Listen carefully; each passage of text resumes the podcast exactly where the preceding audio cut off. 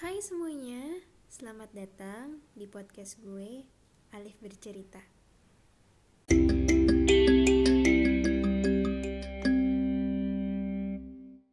Halo semuanya, balik lagi sama gue Alif di podcast Alif Bercerita episode kolaborasi kelima. Dan seperti biasa di episode kolaborasi gue gak bakal ngobrol sendirian nih. Karena malam ini gue ditemenin sama salah satu temen gue yang akan sharing-sharing juga mengenai topik kita malam ini. Oke, halo Azka. Jadi sebenarnya nih, ya secara singkat. Jadi Azka ini sebenarnya gue kenal dari zaman kita SMA kelas 10. Tapi kita gak berbicara banyak saat itu karena seperti berbeda circle, ya gak? Iya, sebenarnya sekali. Tiba-tiba dia pindah ke 61 dan kita gak kontak gitu, lost contact. Dan di kelas 11, apa kelas 12 sih? Yang kayak kita follow-followan. Kelas 11 kita bimbel dulu. Oh iya, kita bimbel di satu bimbel bareng gitu. Terus kita lumayan sering ngobrol-ngobrol. Terus di kelas 12 awal gue follow Twitternya dia yang sangat inspiratif dan penuh dengan kata-kata bijak. Udah lama. Dan saat itu gue mulai sering berinteraksi dengan Azka. Nah, Azka, kan sekarang nih kita di tahun 2021 kan. Nah, pastinya kalau di tahun baru, kesibukannya juga baru. Nah, lo nih lagi sibuk apa sih akhir-akhir ini? Akhir-akhir ini sih, gue baru selesai UAS. Alhamdulillah, senang sekali rasanya. Tapi akhir-akhir ini ya gue sibuk kuliah pastinya, terus UAS, organisasi. Tapi organisasi kayak lagi berhenti dulu karena kan lagi fokus UAS. Ya terus sejauh ini ya gabut-gabut aja sih. Gabut-gabut aja ya. Oh ya, jadi jadi tuh Azka kan bukan Azka sebenarnya, kita berdua baru masuk ke namanya dunia perkuliahan gitu. Kayak iya kan? Tahun lalu penuh dengan drama untuk masuk drama, ke kesedihan. Iya, drama. Perjuangan, lelah. Benar banget. Dan sekarang udah di perkuliahan yang diinginkan gitu kan. Dan gimana sih, Kak, rasanya tuh jadi maba yang hektik banget pastinya. Rasanya gimana ya? Menurut gue rasanya tuh sangat berbeda tentunya dari kayak masih di SMA gitu, kayak naik satu level yang tapi levelnya tuh bukan level yang biasa, yang berbeda banget gitu, dari mulai kepadatan jadwal, kayak kuliah, mata kuliah, semua yang benar-benar serba baru yang nggak pernah kenal sebelumnya gitu. Apalagi sekarang dihadapin sama kuliah online gitu. Jadi kayak ditambah berat aja. Jadi tapi ya semoga bisa tetap menjalani. Berarti kan masuk ke dunia kuliah itu kerasa banget kan perbedaannya dari SMA. Jujur gue kerasa banget karena tiba-tiba nih dulu waktu SMA mungkin karena dulu kita offline ya kan. Jadi kayak berinteraksi langsung, kenalan langsung. Terus selain itu nih, selain dari cara berinteraksi yang sekarang jadi online, kerasanya adalah tugas-tugasnya yang membludak. Dan rata-rata, iya kan? Dan rata-rata tuh tugas-tugasnya tuh kayak makalah, esai, dan menuntut adanya originalitas gitu. Nggak bisa namanya tuh kayak tinggal copy paste gitu. Dan menurut lo, apa sih perbedaan yang lo rasakan nih ketika lo udah kuliah dan di SMA? Kuliah dan SMA. Maksudnya perbedaan apa aja sih yang dirasakan ketika lo udah kuliah nih dengan saat lo di SMA? Versi lo nih, kalau tadi kan versi gue. Oke. Kalau versi gue, perbedaan waktu di SMA dan di kuliah tentu dari ini kan, dari jadwal masing-masing orang. Itu sih yang bisa paling banget gue lihat gitu. Kayak dulu kan kalau di SMA kayak satu kelas nih, terus kayak jadwalnya udah sama gitu. Gua, lu misalnya sekelas ya udah sama, kayak oh ya habis ini pelajaran apa, terus kayak bareng gitu kan, kayak semua tuh sama gitu. Terus tugas PR dan diberikannya sama gitu, kayak nggak ada beda kayak gimana. Terus kesibukan juga nggak jauh beda gitu, misalnya kayak kelas 12 bimbel bareng, jadi kayak ketemu lagi orangnya itu lagi. Nah yang gue ngerasain kayak beda banget di kuliah tuh ya itu, setiap orang punya jadwal yang berbeda-beda, dan di situ gue yang kayak wah ternyata beda gitu. Misalnya kayak jadwal gue dengan teman gue yang meskipun satu matkul di mata kuliah A misalnya, tapi di mata kuliah B dia punya jadwal lain, terus kayak punya kesibukan lain, organisasinya lain, kepanitiaannya lain, terus kayak tujuannya pun bahkan lain. Misalnya kayak gue tujuannya kayak, oh yaudah gue biasa aja mungkin kuliah, nggak usah yang kayak wah harus yang bagus banget nilai, banggain orang tua, kayak gue udah masuk aja udah bisa banggain orang tua gitu. Tapi ada tipe orang yang kayak dia nggak ikut organisasi, terus kayak cuma pengen nilai bagus. Ada tipe orang yang kayak gue, misalnya organisasi jalan, kuliah jalan, tapi ya nggak yang harus nuntut bagus banget. Ada yang terlalu fokus sama organisasi. Jadi kayak menurut gue perbedaannya itu sih, setiap orang punya jadwal masing-masing, punya tujuan masing-masing, punya kesibukan masing-masing. Dari situ gue jadi belajar juga buat kayak apa namanya, ngehargain waktu gitu. Jadi setiap orang tuh punya kesibukan. Gue nggak nganggep ngeremehin waktu orang gitu, kayak wah dia mah pasti gabut gitu, padahal nggak juga gitu, bisa aja punya tugas banyak gitu sih mungkin bedanya. Semenjak lo masuk di universitas ketimbang saat lo di SMA nih, lo jadi bisa memanage waktu. Karena kan waktu kita SMA nggak kalau gue nggak ikut OSIS, dan kayaknya lo juga nggak ikut OSIS kan? Gue nggak ikut OSIS. Iya kan? Iya kan? Lo nggak ikut OSIS juga. Jadi kan? Jadi nggak bakal sesibuk yang gimana-gimana. Iya kan? Pas SMA tuh kayak biasa aja, terus tiba-tiba pas kuliah kayak harus ngerjain ini, harus ngerjain itu, terus mau manage waktu. Kayak, oh iya, ya itu juga salah satu hal yang jadi proses adaptasi gue gitu. Jadi hal yang nggak mudah juga sih buat diadaptasi gitu. Karena kan dulu jadi ibaratnya masuk ke jenjang kuliah ini tuh kayak menurut gue kena pukulan gitu di muka, kayak I got punch in the face gitu, tentang segala hal yang gue belum pernah ketahui sebelumnya, atau mungkin segala hal yang gue nggak peduli sebelumnya gitu. Jadi nggak cuma hal yang gue nggak ketahui, tapi hal yang gue nggak peduli. Misalnya hal yang gue nggak peduli apa? Hal yang gue nggak peduli kayak misalnya telat 5 menit, ya udah telat 5 menit ini, itu awalnya gue nggak peduli. Tapi semenjak gue masuk kuliah kayak wah gila, gak enak banget sih kalau telat 5 menit. Kating gue gini. Gue gak enak banget nih telat 5 menit. Dosen gue pasti nungguin gini. Jadi, hal yang tadinya gak lu peduliin, jadi lu peduliin gitu. Terus, kayak hal yang lu gak ketahui, jadi lu ketahui. Kayak etika, adab, kayak lu ngomong sama kating dan sebagainya. Gue ngeliat, lu sadar gak sih, Lip? Kayak di sosial media banyak banget orang kayak gak ngerti masalah hal itu gitu.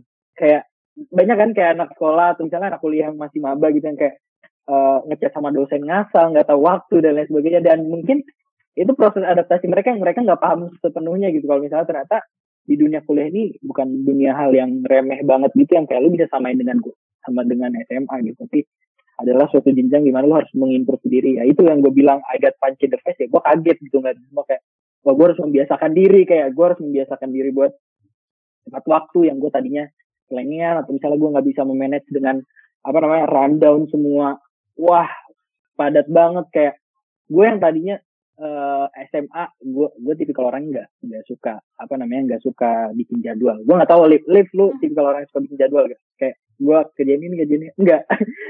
gue juga enggak. Gue cuma yang kayak wah ada, bahkan PR pun gue nggak gue iniin, nggak gue tulis gitu. Kayak gue ingat aja oh ada PR ini deadline sekian gitu waktu SMA. Tapi sekarang tuh saking banyaknya, itu tuh udah gak bisa lu tampung di otak lagi gak sih? Kayak gue harus tulis ini, takut keskip ini, takut jadi bentrok sana sini. Itu sih yang gue paling kaget tuh, yang kayak jadwal ini bentrok sama ini, jadwal ini bentrok sama ini. Terus yang kayak mata kuliah pun ganti di hari libur. Terus kayak kapan waktu istirahat, paling gitu sih. Kayak itu yang paling kerasa banget, manage ya.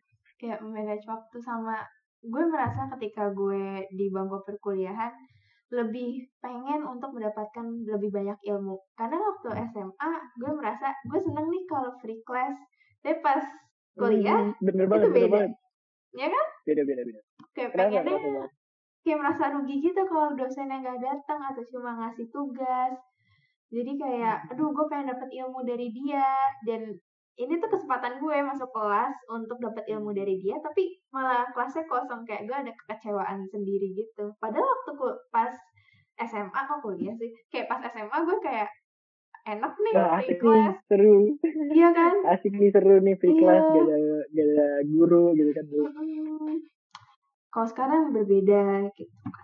Terus waktu lo masuk kuliah, pastinya sebagai seorang mahasiswa baru ya, kan ada ekspektasi-ekspektasi tersendiri nih dari lo. Nah, apa sih ekspektasi, misalnya nih kayak lo berekspektasi masuk kuliah tuh seperti apa, dan ternyata realitanya tuh nggak kayak gitu. Entah itu bisa lebih tinggi daripada ekspektasi lo, ataupun lebih rendah daripada ekspektasi lo. Itu tuh apa sih versi lo? Kalau ngomongin tentang ekspektasi versi gue, long story short, gue awalnya nggak pengen gitu, maksudnya masuk ke jurusan jurusan manajemen di FEB UI gitu. Gue awalnya kan ngincer buat ITB yang kayak foto pakai jaket alma mater ITB, terus yang kayak gue ITB garis keras nih, harus SBM ITB gitu kan, kayak semangat banget gitu. Dan gue waktu itu cuma cari-cari tahu tentang SBM ITB aja, nggak yang nyari tahu yang jurusan lain gimana, matkulnya apa aja. Dan itu menurut gue saran yang penting banget sih, maksudnya kayak lu sebelum masuk jurusan ya lu juga harus tahu gitu matkulnya apa aja. Nah, jadi gue nggak pernah berekspektasi apapun terhadap UI. Gue mikir kayak, manajemen SBM nggak beda jauh dong, kalau bisnis manajemen dengan manajemen. Gue mikir kayak, nggak beda jauh, mungkin kayak gitu juga gitu. Jadi kayak ya udah gue terima-terima aja gitu. Dan ternyata salah gitu. Apa yang sebenarnya nggak lebih ekspektasi ya, persepsi menurut gue. Mungkin kalau ekspektasi kan ada sesuatu yang kita harapkan. Kalau persepsi kan masalah tentang gambaran kan, kayak gambarannya kayak gimana nih kita menggambarkannya. Nah, dan ternyata di luar persepsi gue gitu, di luar apa yang gue gambarkan. Kayak gue mikirnya kayak, gue kan habis nih UTBK, terus gue masuk kuliah gue pengen santai dong. Nah, mungkin kan kayak gue bisa apa nih, ambis nih setahun setengah lebih kan, kita kan corona kan, lebih kan, kayak belajar online juga, belajar offline juga. Dan ternyata salah. Dan ternyata pas gue masuk, hektik ya gitu, kayak wah padat sekali. Dari situ gue yang jadi belajar kayak jurusan yang gue datengin tuh ya bisa dibilang juga di luar ekspektasi itu, dari apa yang gue persepsikan, yang gue harapkan. Nah, kalau misalnya gue merasa bahwa ekspektasi gue ketika gue masuk kuliah adalah gampang dapat IPK 4. Ternyata butuh perjuangan enggak? Ternyata gak segampang itu. Dan gue kira bisa lah menyeimbangkan organisasi dengan perkuliahan. Ternyata tidak semudah itu. Tidak semudah itu. Betul, iya. Jadi saya selama kemarin 1 semester tempat yang namanya kurang tidur, gak tidur sama sekali. Wah, pokoknya gue sampai gak tidur. Ya. Itu keren, itu gokil sih. Iya, itu hal terepik selama 1 semester adalah gue gak tidur seharian. Gue cuma tidur. Masih semester 1 loh. Iya, oh my God. Jadi contoh teman-teman. Jangan tidak baik untuk kesehatan. Iya, benar banget. Tapi kan sekarang kan kita kulon kan. Pas kuliah online gini, gue agak bersyukur sih sebenarnya. Karena sebagai seseorang yang suka nyatet tapi pelupa. Jadi ketika pas kulon, gue tuh karena gue di Microsoft Team, jadi gue bisa download videonya. Terus gue catet materinya. Tapi kan kadang pas catet misalnya kita baru sampai mana, si dosennya udah ngomongnya ke hal lain gitu. Nah, di situ tuh gue enaknya adalah gue bisa mundur-mundurin videonya, kayak gue ulang lagi. Nah, benar-benar. Nah, kalau versi lo apa sih? Apa hal yang paling lo suka dari kuliah online ini? Menurut gue nggak tahu ya, karena kan gue nggak pernah kuliah offline gitu. Tapi kalau gue bisa rasain sih ya, jadi lebih berani menurut gue. Enaknya kuliah offline tuh lu jadi lebih berani buat berpendapat. Karena kan bentuk suruh kan nggak mungkin ya. Kalau dulu kan misalnya bisa aja dipanggil, misalnya gue nggak tahu kan, gue nggak kuliah offline, misalnya dipanggil suruh maju ke depan, ayo kerjain soal misalnya, ya kayak ini kamu tulisin gitu, kamu tulis apa ini. Tapi kan kalau kuliah offline ini kan nggak kayak gitu. Jadi biasa lebih ke pendapat kan, coba kamu pendapatnya apa, terus kayak coba kamu yang ini ngerti gak dan lain sebagainya. Nah, dari situ menurut gue jadi lebih berani aja sih.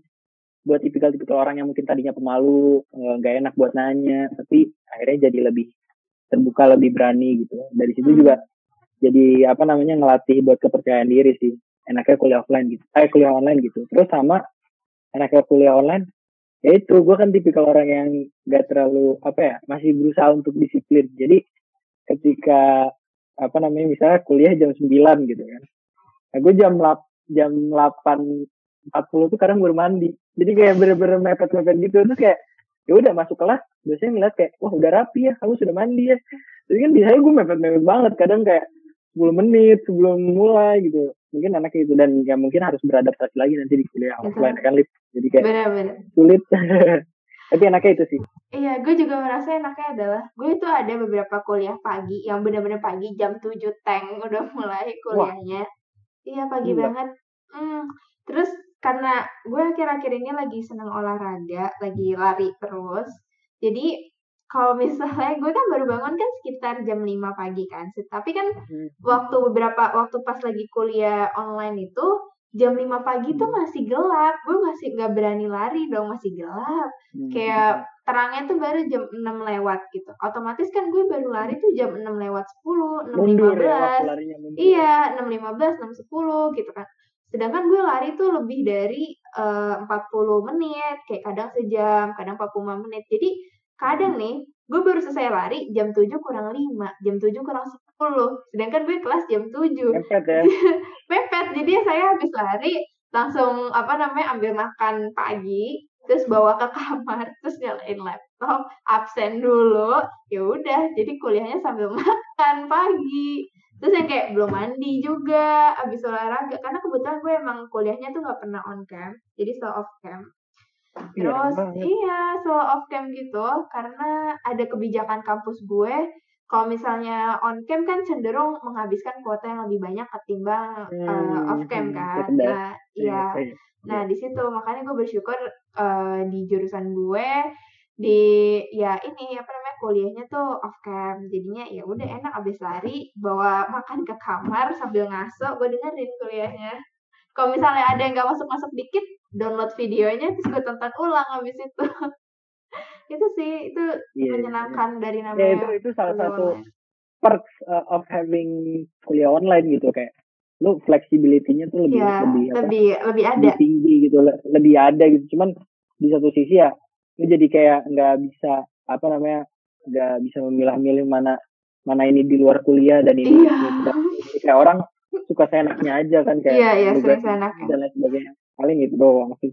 Tapi pasti pas kejadian kuliah online ini, pas kita kuliah online ya, pasti adalah kejadian satu atau dua hal lucu pas lagi berlangsung kuliah gitu, entah dari lo, entah dari dosennya, entah dari temen lo itu. Nah, apa sih hal yang paling memorable yang pas kejadian kuliah online tuh kayak asli gue nggak bakal ngelupain kejadian gitu? Ada.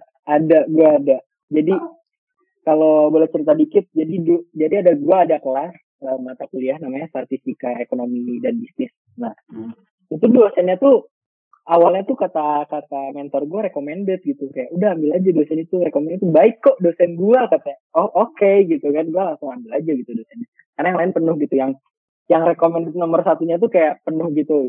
Akhirnya gue ambil itu, temen gue juga ada beberapa yang join di kelas dia gitu. Ini ibu-ibu gitu, udah agak tua gitu. Terus dan ini kejadiannya tuh benar-benar pas awal-awal banget kuliah. Jadi kayak masih pertemuan 2 atau pertemuan 3 gitu. Jadi kayak masih awal banget deh pokoknya waktu sebelum UTS gitu. Nah, pas dari itu ya udah tuh on cam gitu kan. Terus udah kayak gitu dosennya kayak nanya-nanya gitu. Tahu enggak, dosennya enggak pernah nyuruh apa-apa, tiba-tiba mendadak suruh bikin presentasi. Dosennya serandom itu suruh bikin presentasi. Kayak kemarin suruh kan tuh kalian bikin presentasi, kayak padahal nggak disuruh, kayak gue nggak ngerti itu ilham dari mana, gue nggak paham, tiba-tiba disuruh presentasi kan. Tapi belum dibuat gitu kan. Terus udah kayak gitu kata ibunya, oh yaudah nggak apa-apa kalian buat aja dulu 5 menit. Terus kayak 5 menit gimana bu 5 menit gitu kan. Terus gue kayak, oh baiklah, berarti aku harus mengebut gitu. Gue langsung ngebut kan, ngejain sama temen gue. Wah ini ngaco banget dosen gue kan, ngejain terus gitu kan. Sudah tuh, ternyata suruh presentasi kan. Terus kayak random gitu dipanggil. Terus temen gue kena panggil. Kelompok sekian, kelompok 9 gak apa. Wah bukan gue. Aju dia. Coba di share screen. Gue mikirnya itu dia agak lama gitu share screen-nya. Kayak gue dari situ gue mulai sadar nih kayak ada yang gak beres, jadi belum kelar nih, masih gak jelas nih. Di share screen dong, masih share screen, tau gak tulisannya kayak gimana? Masih bener-bener kasar, tulisannya kayak gini. menurut gue sih bla bla bla bla kayak gitu. Jadi kayak bahasanya tuh bahasa sehari-hari menurut gue bla bla bla bla. Tapi pandangan gue jadi benar-benar gue nggak paham gitu. Sebagai itu dibaca dong sama dia. Ini kerjaan siapa ini? Ini tulisan kamu ini tuh bahasa apa ini? Gue lo dimarahin sebenarnya ya. Ini bahasa apa ini? Gue lo. Kamu tuh kayak anak gak dididik, kayak ini anak SD aja tulisannya lebih bagus dari kamu. Temen gue yang kayak malu gitu kan dimarahin, kayak nahan ketawa aja, kasian banget. Kayak itu paling memorable sih, kayak itu bener-bener awal banget. Bayangin anak SMA gak pernah tahu etika dengan berkuliah, mungkin kayak ngerjain tugas asal gitu suruh presentasi. Ya bener-bener draft kasar, terus kayak tulisan kamu ini anak SD aja lebih bagus dari kamu tuh kayak. Kenapa sih kamu tuh gue ketawa gitu aja, aduh kasian banget. Itu sih paling yang memorable banget tiba-tiba. Itu sama kalau misalnya kuliah online gitu, lu pernah skip kelas gak? Tiba-tiba kayak gue lupa ada kelas, tiduran gitu. Aku pernah satu. Gue pernah. Gimana tuh? Gue bisa. Itu aneh banget. Jadi waktu itu gue lagi stressful banget. Terus akhirnya gue order lah game PS4 baru gitu kan. Karena gue terlalu excited mainin tuh game, kayak gue lupa ada kelas pengganti jam segitu. Emang jadi, kelas pengganti tuh banget ya, ganggu banget. Bener banget. Jadi pas gue udah main game, kayak 30 menit apa sejam gitu, kayak gue baru ingat, oh my god ada kelas pengganti. Terus pas gue join kelas pengganti udah mau kelar. Udah kayak dosennya, ada yang ingin bertanya. Kalau gimana? Udah akhir banget. Kalau gue skip kelas gue 2 kali. Kacau banget ini. Jadi satu kelasnya koperasi. Jadi gue ada kelas namanya kelas koperasi. Kelas koperasi itu dia cuma kayak gini aja gitu, kayak Zoom tapi apa namanya off cam. Terus dia kayak ntar ngebacot gitu dosennya, kasih PPT tapi yang diceritain yang nggak ada di PPT gitu. Kayak, terus gunanya apa gitu PPT? Kayak bisa kayak gitu doang. Terus udah kayak gitu. Gue kan orangnya tuh apa ya WA tuh gak pernah gue munculin notifikasi gitu. WA lain, jadi kayak gue harus buka gitu. Jadi gue nggak mau ngeganggu gue gitu. Nah waktu itu suatu saat gue nggak buka WA, jadi kelasnya tuh jam 2 harusnya. Dan ternyata dicepetin sama dia kelasnya. Dia lebih awal gitu karena dia ada flight jam satunya. Jadi karena jam 2-annya dia ada flight, kelasnya jadi jam 1. Nah gue kan nggak buka ya, maksudnya kayak kok lu tiba-tiba ganti aja gitu apa namanya jadwal kan ya artinya dari jauh-jauh dong ya kayak ngegantinya tuh jam apa ya jam 12-an gitu lah pokoknya kan gue gak buka WA. Terus kalau sudah kayak gitu oke, gue ada kelas jam 2 gitu oke ya udah gue selesai terus oke, gue siap-siap terus jam 2 gue buka WA tiba-tiba temen gue tau gak apa makasih ya Pak, terima kasih Pak. Gimana kok terima kasih, kok temen-temen gue pada terima kasih pas gue buka. Pas gue scroll di atasnya, astagfirullah masih jam 1, gue nggak di kelas. Terus ada satu lagi, tadi kan kelas koperasi. Nah yang satu lagi itu kelas akuntansi. Jadi ada kelas pengganti di hari Minggu. Kelas pengganti di hari Minggu. Terus dari, ya kan gue bangun subuh gitu. Gue udah sadar, oke, gue ada kelas pengganti. Tapi kan gue habis subuh tuh suka tidur lagi. Udah tidur. Terus bangun, bablas. Gue kayak, astagfirullah gue udah kelas. Nyokap gue bilang, hah ada kelas kamu telat. Terus pas udah kayak gitu, ternyata di grup peer group gue udah ngetek-ngetekin gue. Masuk join. Terus udah kayak gitu, pas udah kayak gitu, pas join. Enggak, bukan beda lagi. Kalau itu yang gue hampir, yang gue udah telat banget. Kalau yang ini, temen gue nggak ngomong apa-apa. Terus kayak udah kayak gitu, tadi kelas gak sih? Iya udah kelar. Aku lu nggak bilang, aku nggak di absen katanya. Anjing lu kagak ngomong ke gue gitu, gue kaget gitu kan. Di absen gak tadi? Enggak. Oh ya udah gitu, gue kayak di kelas akuntansi. Padahal akuntansi tuh di apa fakultas gue tuh salah satu apa namanya matkul yang agak-agak strict gitu. Jadi gue kayak skip kelas. Tapi gue nggak tahu di absen itu gimana. Kayak di absen doang soalnya dosen itu jarang absen. Kadang kayak pertemuan sekarang nih misalnya.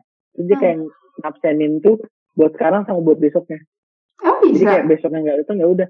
Gue nggak tahu sih kalau dosen gue tuh yang kayak kalau bisa katanya nggak usah absen. Jadi saya tuh pengen tahu mana orang yang pengen datang buat dapetin ilmu bukan cuma buat absen doang. sampai kayak gitu gitu. Terus kayak ada yang kayak gitu, terus kayak dia terus kayak tugas ini lucunya dosen gue ini ya, yang aku masih dosen paruh sebelum UTS. Jadi tugasnya tahu nggak deadline-nya deadline-nya tuh pas UTS. Jadi kayak lu baru masuk tapi deadline pas UTS setiap tugasnya. Kayak harusnya kan tugas tuh per minggu selesai.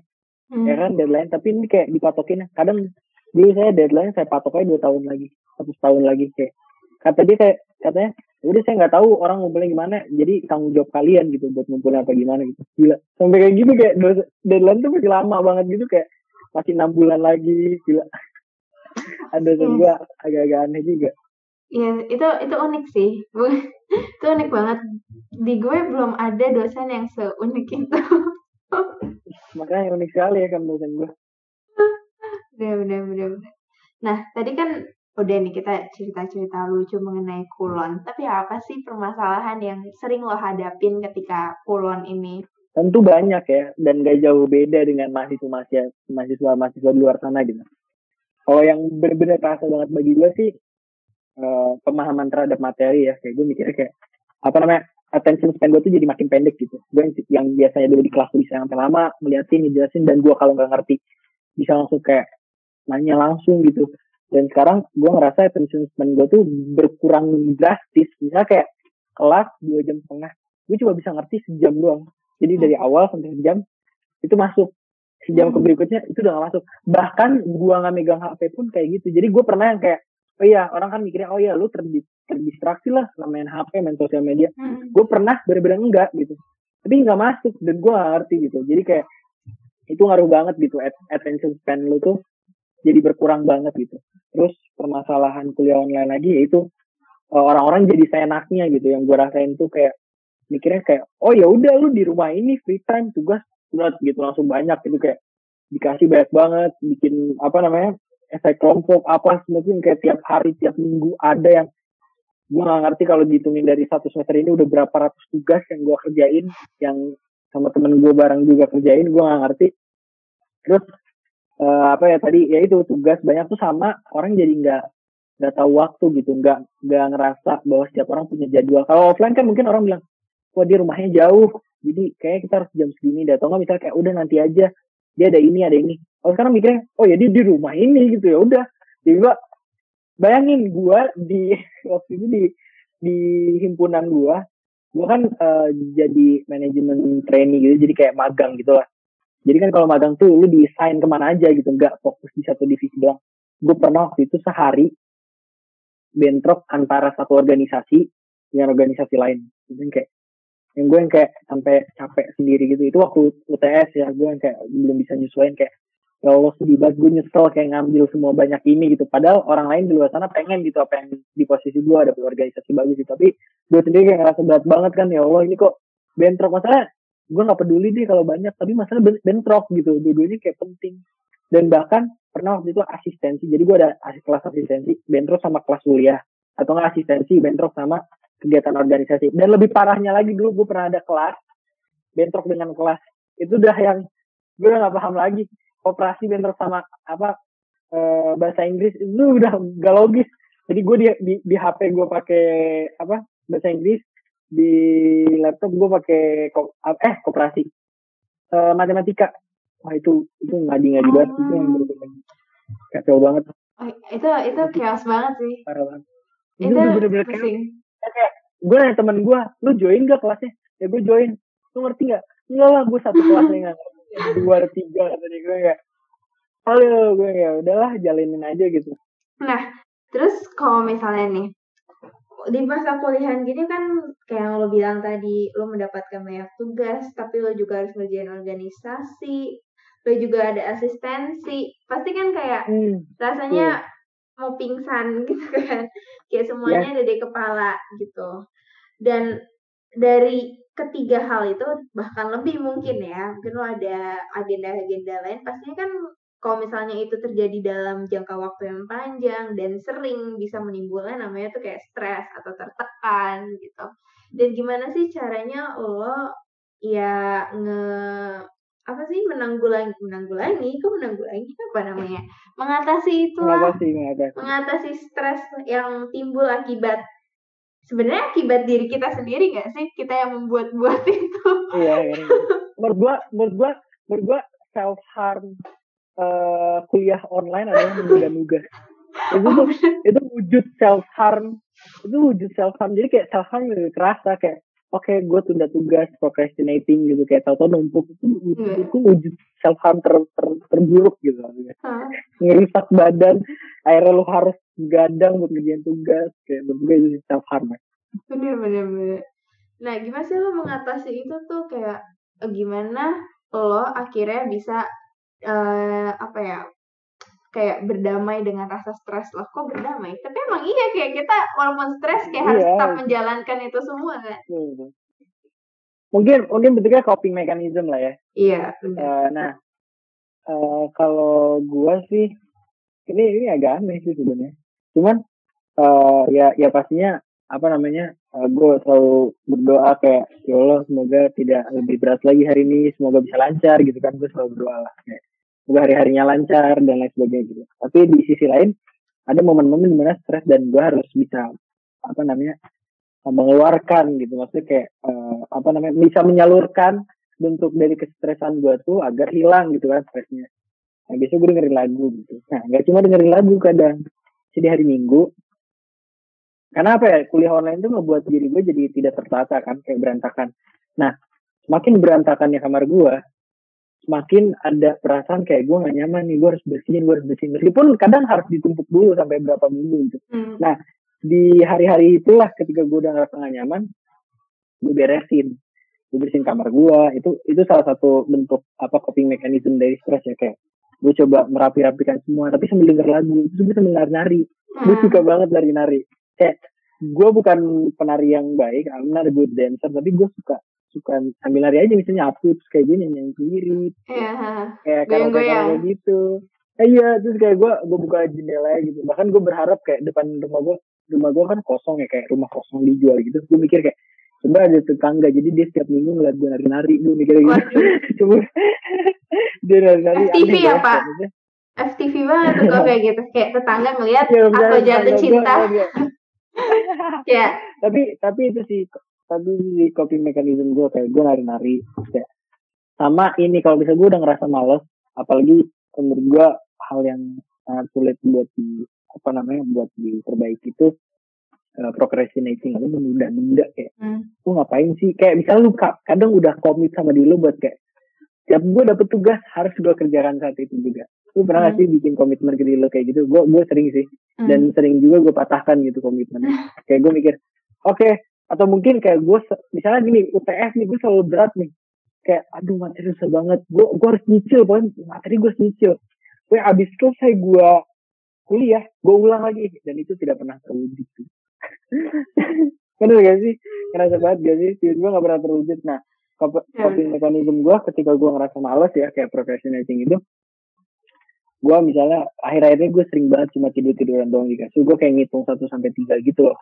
Kayak, ada salah satu motivator gitu namanya Prince EA di YouTube, dia kayak pernah ngasih tahu gitu gimana caranya kalau misalnya kita buat memberanikan diri, atau misalnya kalau gue nggak cuma buat memberanikan diri tapi buat ngasih ibaratnya kayak dorongan gitu loh, kayak misalnya gue ngitung 1-3, 1, 2, 3, dan setelah hitungan ketiga gue kayak harus banget ngelakuin hal tersebut. Misalnya kayak gue pengen ngerjain PR 1, 2, 3, bisa gue tarik nafas atau gimana, gue harus karena filosofinya tuh katanya ibaratnya kayak roket tuh kalau misalnya ngitung 1-3 kayak countdown, dia nggak mungkin berhenti nggak jadi kan, pasti harus meluncur gitu.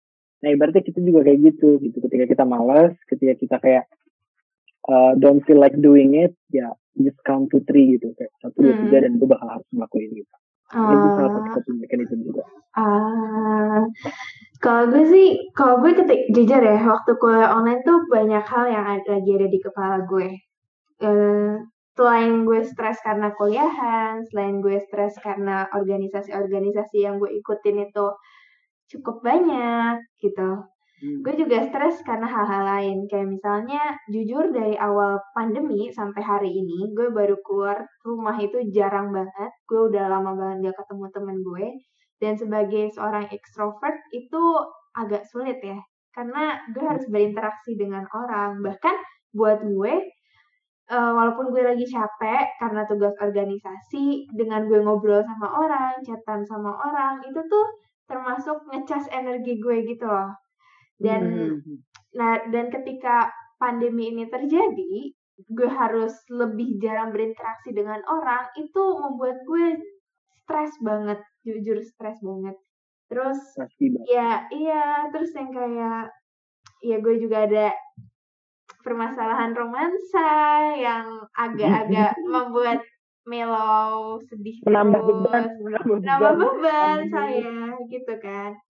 Dan akhirnya aduh, ketika udah benar-benar stres di kepala, nah gue tuh gue memutuskan untuk ya udah gue lari, bukan lari dari kenyataan ya, tapi gue beneran lari. Gue lari pagi, olahraga, yoga, Zumba, apapun semua gue lakuin. Sehat sekali ya.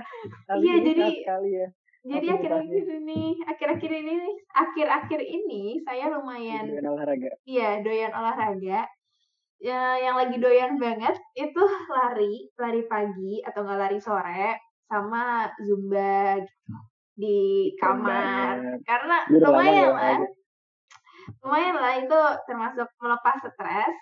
Habis itu ini yang gue pelajarin juga pas baru-baru ini sih pas kuliah. Biasanya dulu kalau gue stres, gue kayak memendamnya, tapi tidak mencari solusi, hanya dipendam. Ketika stres, gue memendam. Menumpuk gitu. Lama-lama iya. Berat gitu. Berat, lama-lama makin berat. Tertahankan. Dan akhirnya gue merasa itu salah, kayak itu memberikan dampak negatif ke gue.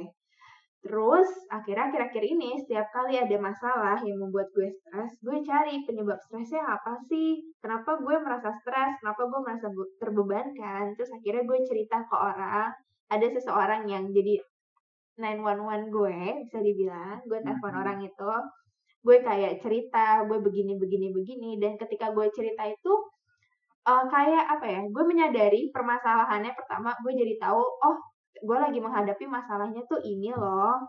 Terus gue tuh sekarang ngerasanya gini loh. Dan akhirnya itu memberikan gue solusi sendiri gitu loh. Kayak oke, jadi gue step pertama gue harus ngapain sih?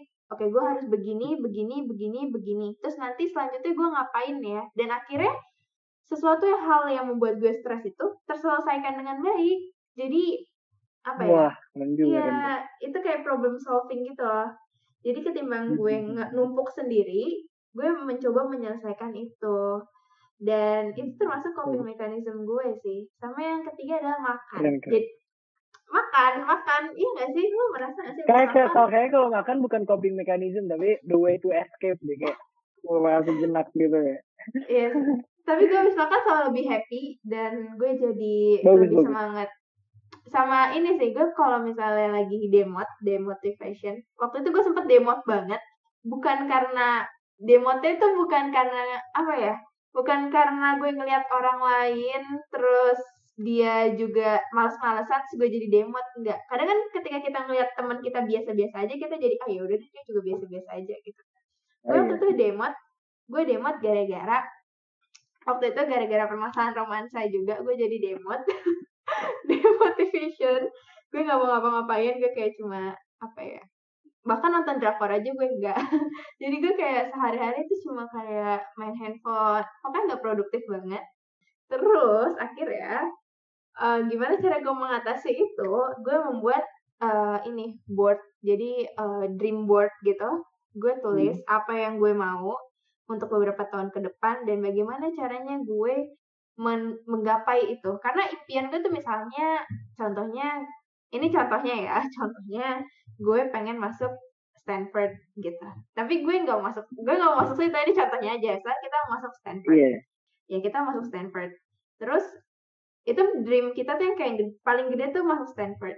Terus gimana sih cara kita bisa mencapai itu, bisa mencapai si Stanford itu? Kita harus mulai dari mimpi-mimpi yang kecil dulu, kayak misalnya kita harus bener punya IELTS-nya berapa ataupun TOEFL-nya berapa, terus harus ada milestone-nya sampai akhirnya kita bisa mencapai, oh iya kita bisa masuk Stanford loh. Tapi tuh mau masuk Stanford pasti kan ada banyak banget, maksudnya banyak banget hal yang harus dilalui, dan itu harus di breakdown satu-satu biar lo bisa mencapai impian besar lo. Dan waktu itu, waktu gue demotivation itu, gue merancang dream board gue itu, gue mau masuk mana, terus gue breakdown satu-satu, gimana sih caranya gue bisa menggapai itu. Terus benar-benar gue breakdown satu-satu caranya, kayak oke, kalau misalnya gue mau masuk situ, gue harus begini. Dan itu membantu gue untuk lebih kayak, oke, gue punya impian ini, berarti gue gak boleh demot, gue harus semangat lagi, gue harus mengejar semua deadline, harus pokoknya itu membantu gue banget untuk terlepas dari namanya demot. Sumpah, kalian harus membuat namanya dream board, karena itu sangat membantu. Dan ketika lo demot lagi, iya kan, ketika lo demot lagi, lo lihat dream board lo. Tinggal lihat, yes, lo lihat dream board lo. Punya clear vision lah terhadap apa yang kayak lu ngapain demot-demot, lu punya sesuatu yang harus lu achieve gitu. Oke. Iya kan? Bagus. Apalagi lu demot, iya kan? Apalagi kalau lo demot karena cewek ataupun karena pasangan lo. Udah lah lo lihat dream lo. Enggak, itu gampang. Itu bullshit, man. Itu bullshit. Karena gimana ya, sebenarnya kalau gue pribadi ya, nggak tahu ya kalau orang lain, sebenarnya hubungan romansa itu cukup memberikan mood gak sih? Nggak tahu sih kalau gue. Ya memberikan mood kalau sedang baik, tapi kalau sedang tidak baik itu bisa affecting banget gitu menurut gue. Iya benar. Kalau misalnya lagi kacau banget hubungannya, kayak langsung demot atau bukan demot sih, lebih kayak nggak mood gitu loh, males gitu, kayak semua orang terlihat salah. Enggak. My friends. Nah, tadi kan kita habis ngomongin namanya dream board kan, dan gue pengen tahu sih apa sih keinginan lo nih 4 tahun ke depan, kayak entah abis lo lulus ataupun pas lagi lo di kuliahan ini gitu. Sebenarnya dengan lu nanya kayak gitu, sebenarnya jadi sebuah pertanyaan juga sih ke diri gue, kayak apa sih sebenarnya gue cari gitu, apa sih jadi target gue nih setelah gue masuk ke dunia perkuliahan, yang lu tuh bisa jadi apa aja, bisa menggapai apa aja ya, asal lu punya rancangan gitu, asal lu punya kerangka tujuan, kerangka target goals yang pengen lu capai. Itu jadi pertanyaan sih ke diri gue, kayak gue pengen ngejar apa. Tapi ada salah satu mimpi yang pengen gue capai sih, ini terlepas dari kegiatan gue di PTN ya. Gue kayak dulu gue pernah nulis gitu, kayak gue pengen bermanfaat bagi banyak orang gitu. Udah, gue pengen kayak gitu. Terus di rumah gue masih nakal, masih nggak benar lah, maksudnya kayak belum disiplin apa. Terus nyokap gue kayak